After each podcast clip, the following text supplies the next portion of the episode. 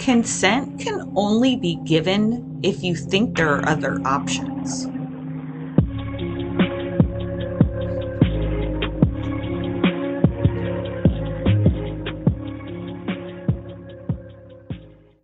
Hey, everybody, welcome to Crime Over Cocktails. I'm Tiffany, your host, and today I'm talking with my guest, Amy. Hi, everybody. My name is Amy Nordhues, and I'm an author and an advocate for adult victims of therapist and clergy abuse. There is so much of that. I didn't realize how common this was. I didn't either. I didn't either. I'd heard of clergy abuse. You know, we hear it on the news, especially with the Catholic Church first. And but when I went to counseling in 2013, I had never ever heard of therapist abuse. I'd never heard of a mental health professional grooming and abusing anyone. I mean, I guess I should have thought of that, but it just you don't hear about it. You don't read right. about it. And so I thought I was the only one in the entire planet that had, you know, ever experienced that. And I can remember I I think I just typed in therapist abuse online and I found an organization called TELL, which is Therapy Exploitation Link Line. And they do nothing but offer support and advocacy for adult victims of therapist and clergy abuse. So I reached out to them and they will email, you know, with you back and forth. And I remember saying, how common is this? Like there's a whole website set up for it. So is there is this actually a thing? And she said, Oh, yeah, we get hundreds of victims a month. Oh, wow. Abused in therapy. And the reason clergy is thrown in is a lot of the times it's a counseling mentor relationship person and their pastor. So they're very similar. Gotcha. Why don't you take us on your journey and how all this happened? Yeah, I decided to start counseling in 2013 to work on my marriage, to work on parenting. I'd had a lingering depression that I really just couldn't shake over my entire lifetime. And I assumed, you know, stemming from um, childhood abuse, and I'd had many sexual abusers over my lifetime. So it was kind of like a one last shot, you know, it kind of trying to conquer that depression. I tried therapy before, I'd tried antidepressants, and nothing really seemed to work. At the same time, in a year before, in 2012, I had started going to a new church, and I'd started recovery was was what I started. Have you heard of it? It's a Christian 12 step group for any kind of struggles. And in that process, I fell in love with this new church, fell in love with the pastor, and found out that this therapist was an elder at this church. So when I decided to start counseling with him, I thought, not only do I have this psychiatrist, this doctor, but I have a therapist and I have a Christian elder. So I felt like I was in really good hands and I was pretty naive um, on the spiritual side because I was kind of this new believer in the Christian world and um, everything that it, that entails was new to me. So I was a little bit vulnerable in that regard. But so I start the process. He does a weird, more spiritual approach to therapy, which again probably would have freaked me out, you know, years back, but I was more open to this whole spiritual world. He suggested that, well, first off, that I have multiple personalities, which I knew that I didn't have. I'm a psychology major. I know what that is. I know that I don't morph into different personalities. I think that maybe somebody would have pointed it out, you know? Right. And so I was like, what? And, but a lot, but several things. I was like so desperate for the help. Everybody loved him. He seemed so knowledgeable and intelligent that I almost was like, you know what? Do you have any better ideas? Like, you know, you haven't been able to beat this depression, you know, and who are you to criticize him? So maybe just be open to it. And so in time, I kind of saw it as like just having trauma trapped at different ages. You know, it's not necessarily that I turned into different people but in my mind it was just like well maybe it's kind of like that and that i could i could rationalize with because i did have a lot of trauma and i thought maybe it was just yeah i thought maybe multiple personalities could be like when you have different emotions trapped at different ages that you haven't processed so we started the process and it was super weird when um, the first part that I came up with. I just was ima- I just imagined myself at age 13. I just picked an age where there was a lot of trauma. I described what was going on in my life. And we went through his little therapy process, um, which involved prayer and um, oh, and there were evil spirits attached to these missing parts, which is why I had depression. And yes, people listening probably think, well, you should have run out the door. However, I grew up hearing all about evil spirits. My mom blamed almost everything on evil spirits. And so I was like, you know what? No, like, what do I know? I haven't, I've had all this anger. Nothing I've tried has worked. So let's, so I, I went ahead with it. So, I mean, even though it sounds crazy, that one I was more on board with. I was like, maybe I do have evil. Like, I was molested by a priest. whole life. So, well, I was molested by a priest when I was 12. And I'm like, maybe that somehow makes me evil. Like, I don't know. But so we start this process, and he wanted to name this part. And I was so embarrassed and so horrified and wanted to crawl into a hole. But I was like, Amy, just pick a name. Like, it's not that big of a deal. And so I did. And we proceed on like this for weeks and months um, of me just picking a different age um, and doing this prayer process. He would pray away evil spirits and then he would name them, which was cringy. I'm not going to lie. But in time, I kind of just got used to it. And you know what? I loved the attention. I loved the connect or have a father figure. And he was almost a grandfather, really. And so I had become quite attached. So I was willing to, you know, accept kind of weird therapy. Um, and I thought it was helping me. I thought I was getting better. Thought I was feeling better. I didn't realize he was grooming me from day one the first major red flag for me, I started seeing him in April, was in December. So eight months or something. He offered to rub my shoulders or my feet for a Christmas present. I was so embarrassed That's- so mortified. And all I could hear in my head was like, pick one, Amy, pick one. This is so awkward. Like, just say something. Like, and so sadly, I didn't think no was an option. And I just forced myself. I think I said um, shoulders. And he came over in a minute. He sat down next to me and touched me. I was like, our feet, feet, feet, just get him away from me. You know, like I was like, oh my God, this is. And I like, I remember just slinking down in my chair and letting him rub my feet, and thinking, oh my God, oh my God. But I didn't have enough self esteem to trust that my instincts were correct. In other words, my instincts knew that it wasn't normal and knew I didn't know that there was anything sinister about it though. I just knew it was weird. And I didn't have the self esteem to say, your feelings can trump his wishes. Or, you know, in other words, you don't have the right to say no. And heaven forbid you make him feel uncomfortable for making you feel uncomfortable. But that was the reality is is that you don't have the right. And you know, eventually that was no big deal. And I kind of was in the rearview mirror and I got more and more comfortable with the idea of physical touch because, you know, after he did that a few rubbed my feet a few times, then I kind of liked it. And then and then I felt special and I thought we're father daughter, like he's touching my feet. Like what, you know, and I would just be rated myself. Like I had the meanest inner critic that would just say like you're afraid of everything, like you're so anxious, like he's touching your feet. Like what bad thing is actually happening to you?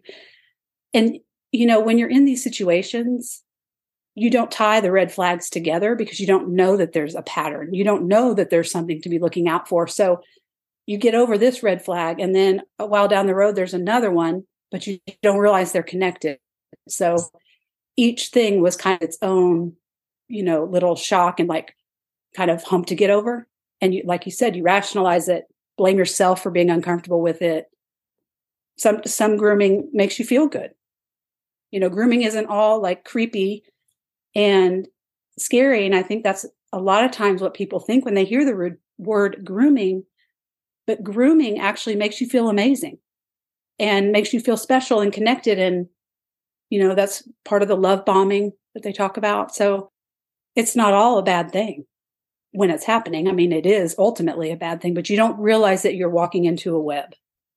Right. Until you're stuck. Until it's too late. How often did he rub your feet? I think he did it for like three or four sessions more. And then I'm frustrated that I picked feet. I'm sure he was hoping for shoulders because it took him quite a while to figure out how to weasel his way back over to my side of the office because I didn't know what was happening. And I and so the way he pulled that off was I was like real emotional one session and he came over and sat across from me on an ottoman that was in front of my chair and offered me a tissue and um and then was sitting there close to me and then and by this time I think I've been working with him for a year and I was really attached and really felt really close to him and I did, and then he started acting like he was uncomfortable, like the way he was sitting because he had had um, an injury. And then, uh, so I asked him if he would sit next to me on this oversized chair. So then, whenever he made another move, I thought it was my fault. And I thought if I told anyone what he did, that I would have to tell them that it was my idea that he sit next to me. But was it really my idea for him to sit next to me? No. My idea for him to come my side of the office at all. But these predators are masterful at knowing how to make you think it was your idea at least partly and so then if you're if you tell because you can't get i couldn't get out on my own most of us can't get out of these away from these predators on our own but to tell we feel like we're telling on ourselves i don't want to say what a loser i was that i asked my therapist to sit next to me did i think anything was bad about that no but i'm an adult that's weird like i don't even if it was even if he was a good guy and it was okay, I wouldn't want anyone to know that. I would feel stupid, you know? Yeah, but he was in pain. So you were trying to give him another chair to be comfortable. Well, I wanted him to stay sit near me, but of course, you know, he feigned the discomfort, I'm sure, so that so that's how he weaseled his way over there and then things just progressed. Um I saw him for a year and a half.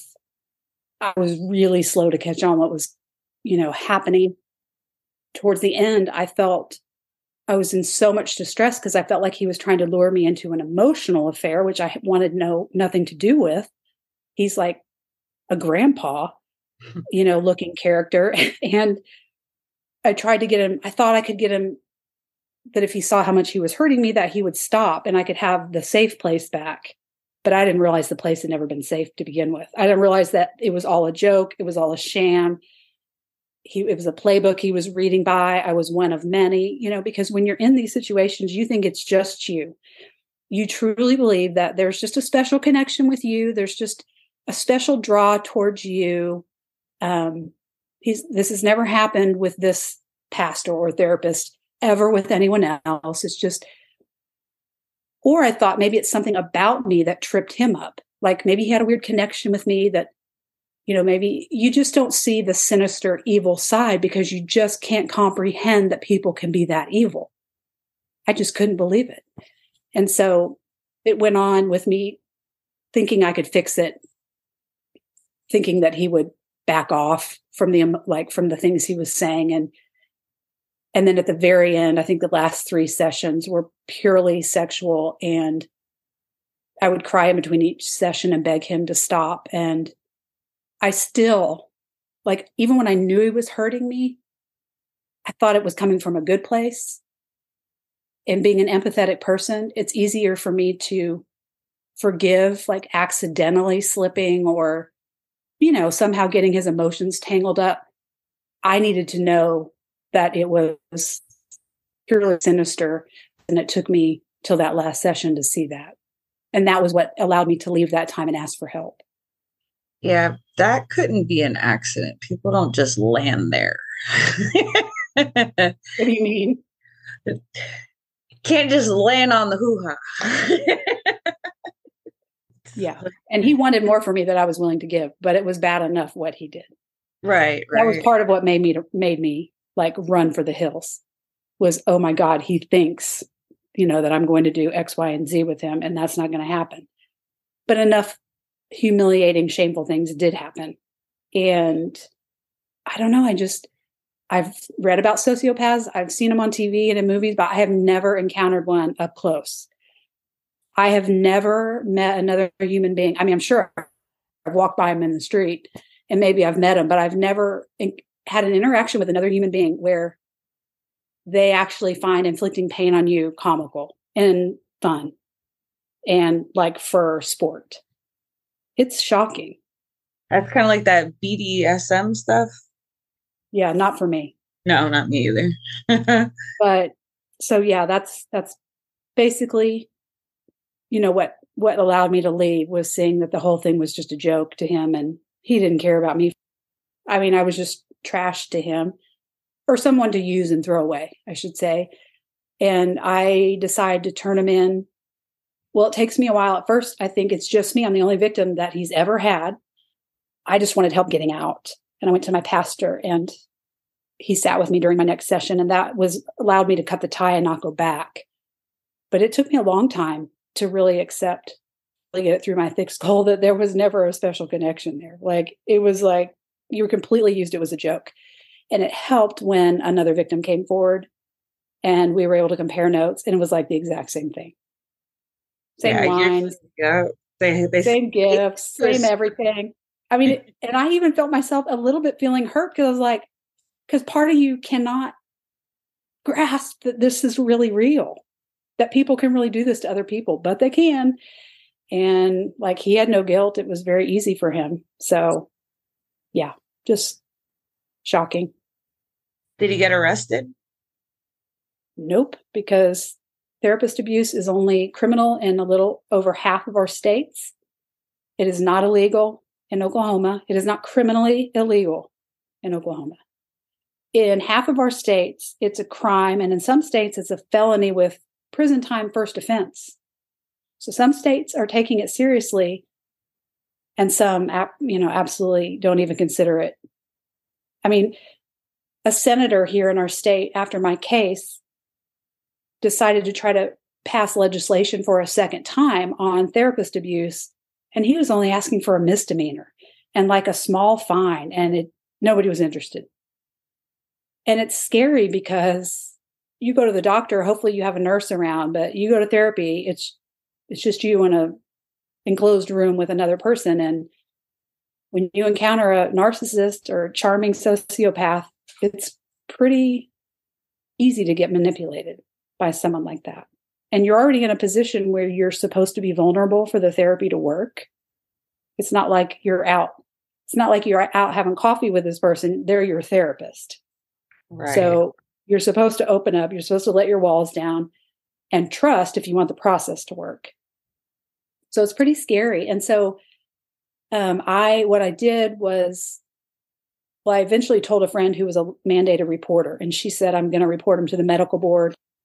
Eventually, I got the strength to do the same. And then um, the medical board took my case, and I think it took about nine months, but they eventually allowed him to surrender his license. They wanted, one of the doctors on the board wanted to demand a trial and take the license from him but they kind of bantered back and forth about it and decided that it's stressful for the victim, which was me. And we only have one victim and we better not risk it. And we have his license. Let's just go ahead and accept the surrender. So I did learn that it was only the fifth permanent surrender of license that they'd issued in like 20 or 25 years. So that felt good. But still, he was of retirement age. It hardly felt like justice. And so he just pretended to uh, retire and move away. And in time, I felt like I needed more to fight for myself and stick up for myself. So I decided to file a civil suit, malpractice suit, uh, medical malpractice. And I found a fantastic attorney through that same organization, Tell. And he does nothing but represent therapist and clergy abuse his entire career. And that took three years, and we were successful but again, we weren't even really suing the doctor, we were suing his insurance. So, was there justice in that? A little. I was glad I did it. It felt like I was fighting for myself at least. Did it penalize him in any way except he had to be distressed about it for three years? You know, it was just all that was available to me. Why didn't that girl testify the second time? So maybe it would have been a better case and it wouldn't have just been you have to forfeit your license. They knew about her. Oh. No, no, no, they didn't yet. She didn't come forward yet. Oh, Sorry. okay. I didn't meet her yet. Yeah. Um, it was just me. Um, maybe if there was a second, maybe they would have demanded a trial, but they warned me that if it went to a trial, that there would, it would be there could be TV reporters in there that it's going to be that I could testify via satellite, but it was going to be stressful. But I would have done it even by myself. But I was kind of relieved when they went ahead and let him surrender it. But you know, it's it's not the same as saying surrendered as having it taken. But nobody even knows unless they go to the court records. They'll most people probably just think he retired. Right. Or but so anyway, when the other victim did come forward, she did go to the medical board and they said, We've already, you know, this is already a case. And she did join in in the civil suit. But again, that didn't, it's right. maddening because he should be um, a sex offender. He should have to register as a sex offender. I learned of other victims later. Um, I got to speak to um, the widower of a victim who was in this doctor's care 20 years ago he was inappropriate with her and she had committed suicide. Oh. I mean, he damaged so many lives and just got to pretend to retire. So it's just really unfair. I'm sorry, but he's trash. Shame on him because you came to him with secrets that you wanted to help heal. And the only thing he did was make bigger holes. Yes, and then guess who who's going to help you through a trauma like that? Not your friends and family, they can't handle that level of trauma. So eventually you have to trust again and see another therapist, which is the last thing people want to do. Or right. maybe a pastor if it was vice versa, but I did eventually have to do that. I knew I had to. I mean, I was just in survival mode. I'd never been groomed and abused before in my entire life. Been abused, but had never had anybody slowly, intentionally build a relationship with me in order to trap me and then take advantage of me. It's just absolutely brutal. And you're an adult, so you don't feel like you're even allowed to be a victim.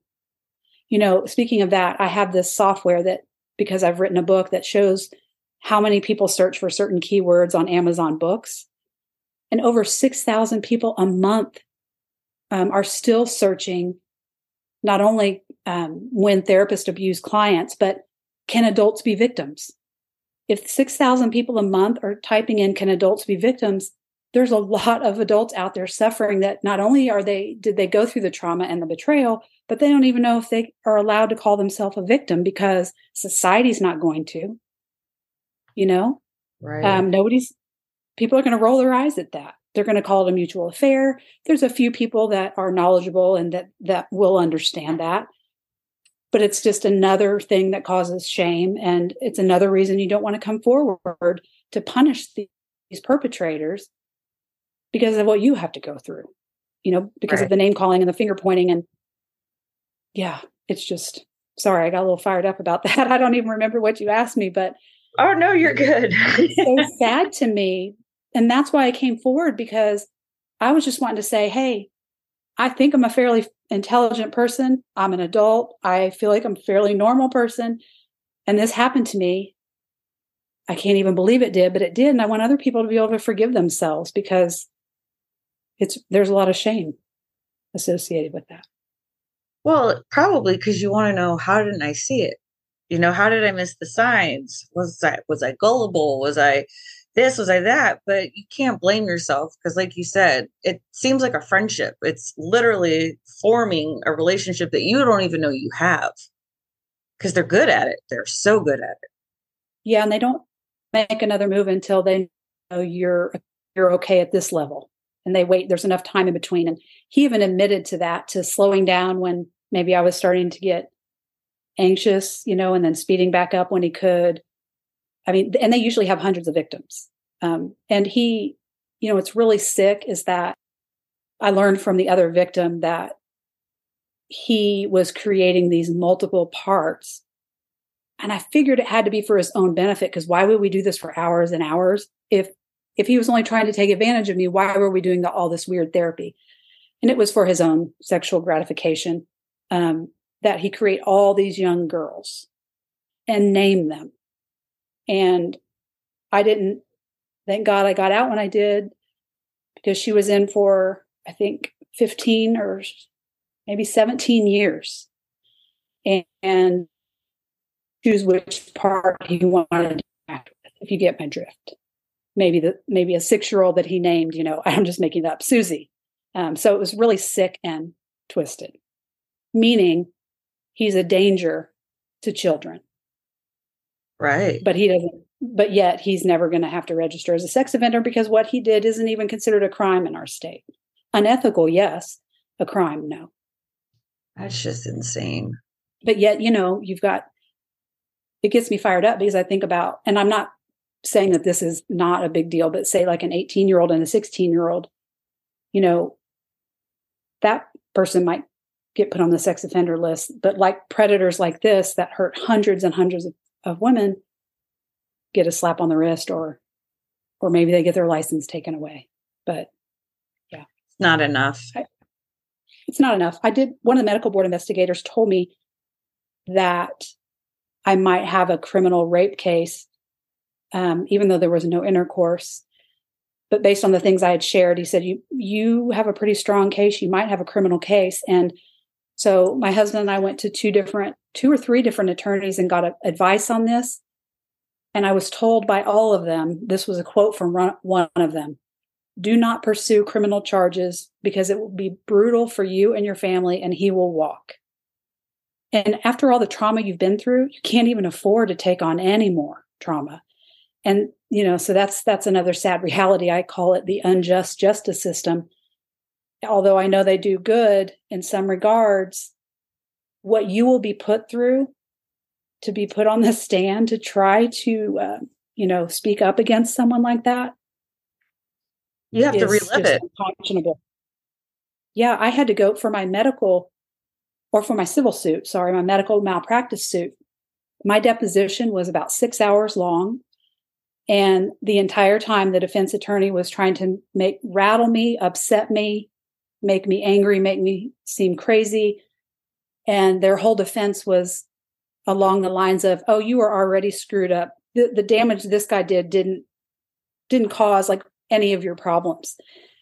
And so, oh uh, hell, oh, it was so wrong. I thought, how do these people sleep at night? How do you treat other human beings like that and sleep at night? I don't know like I said, it was uh, that that deposition alone was almost not worth going through the civil suit.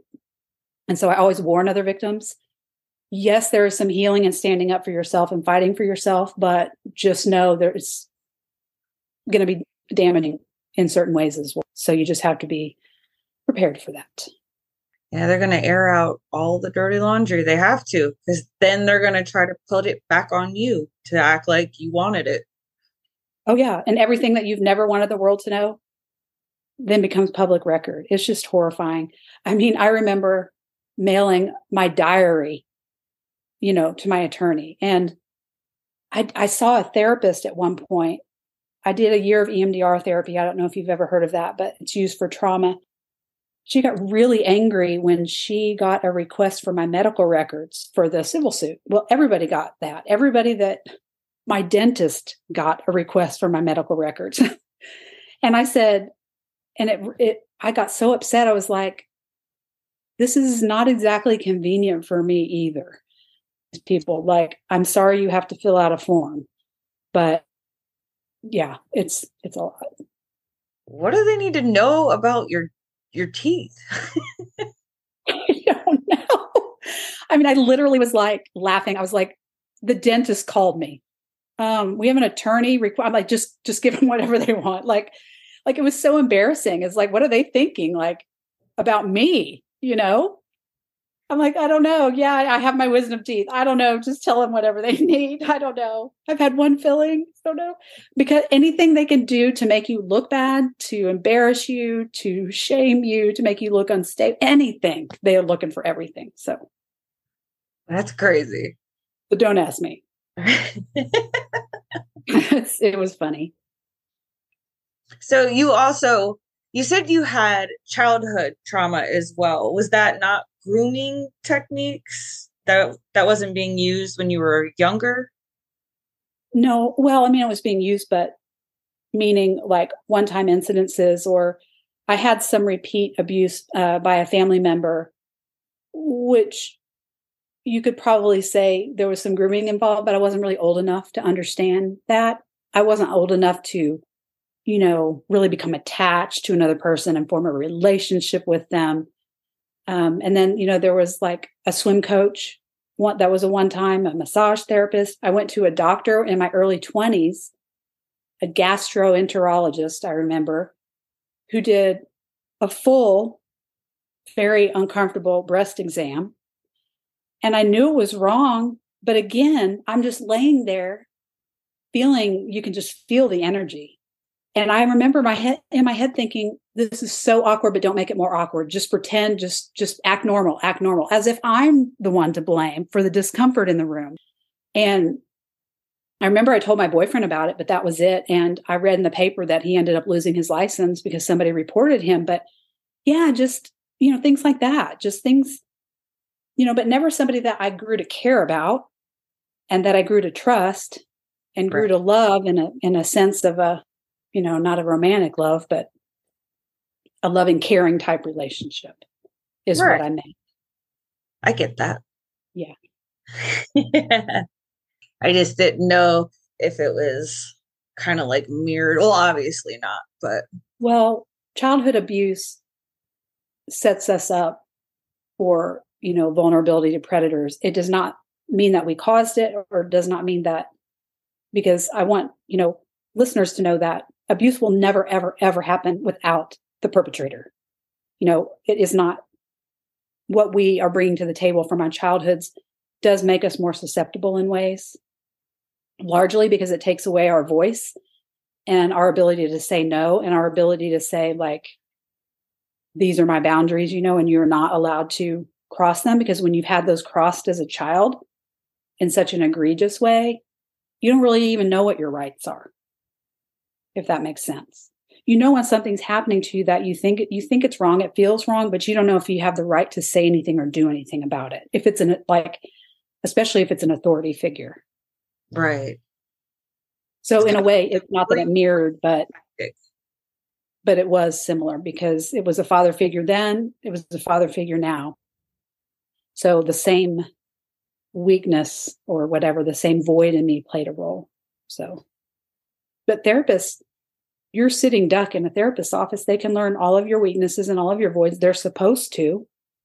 And so if you're with a sociopath, then they can use all of those, all that information they find out against you.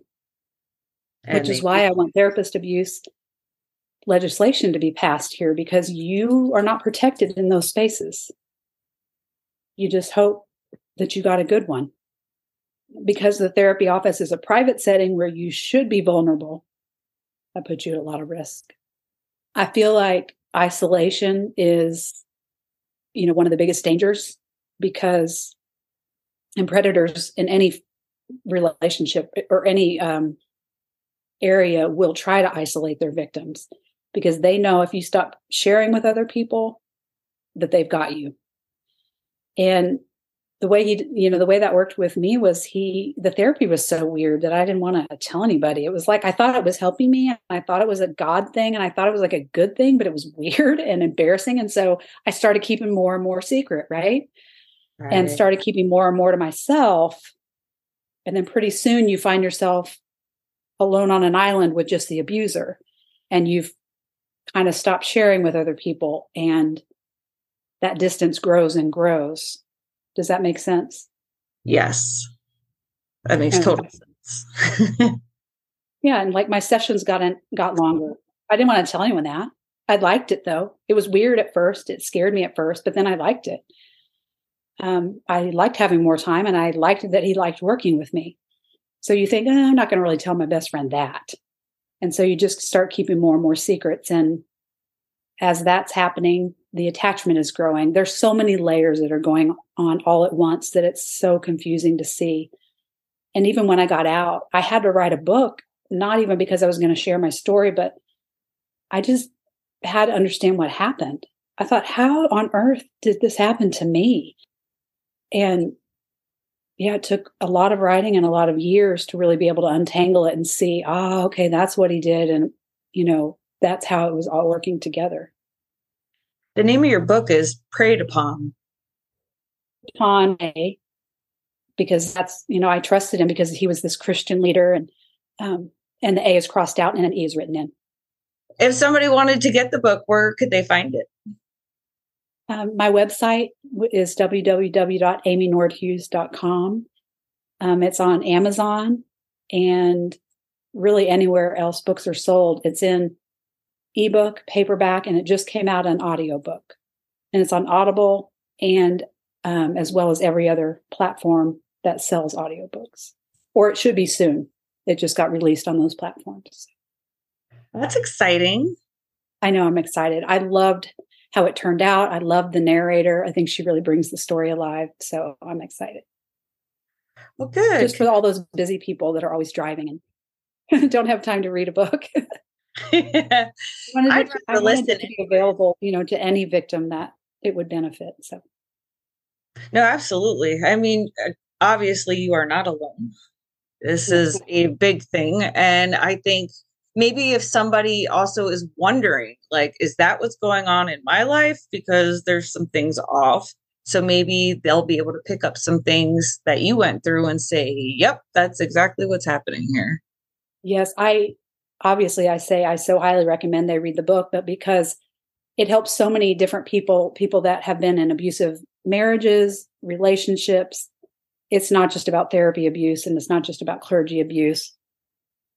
Any scenario where that happens and how predators work kind of gives you a bird's eye view of up close of how they perform their they weave their web, I guess, and how we allow it to continue.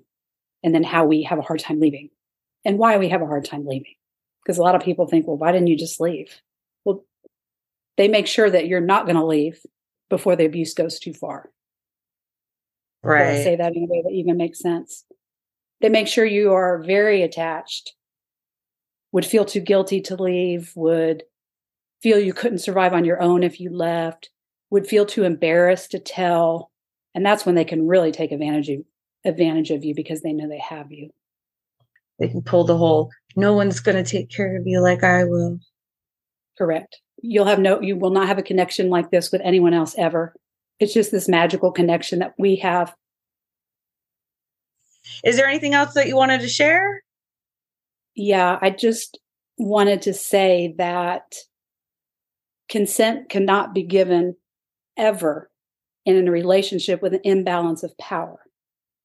Therefore, you cannot consent if you are in a relationship. You cannot consent to your therapist, to your doctor, to your pastor. These people hold all the power. You do not hold any.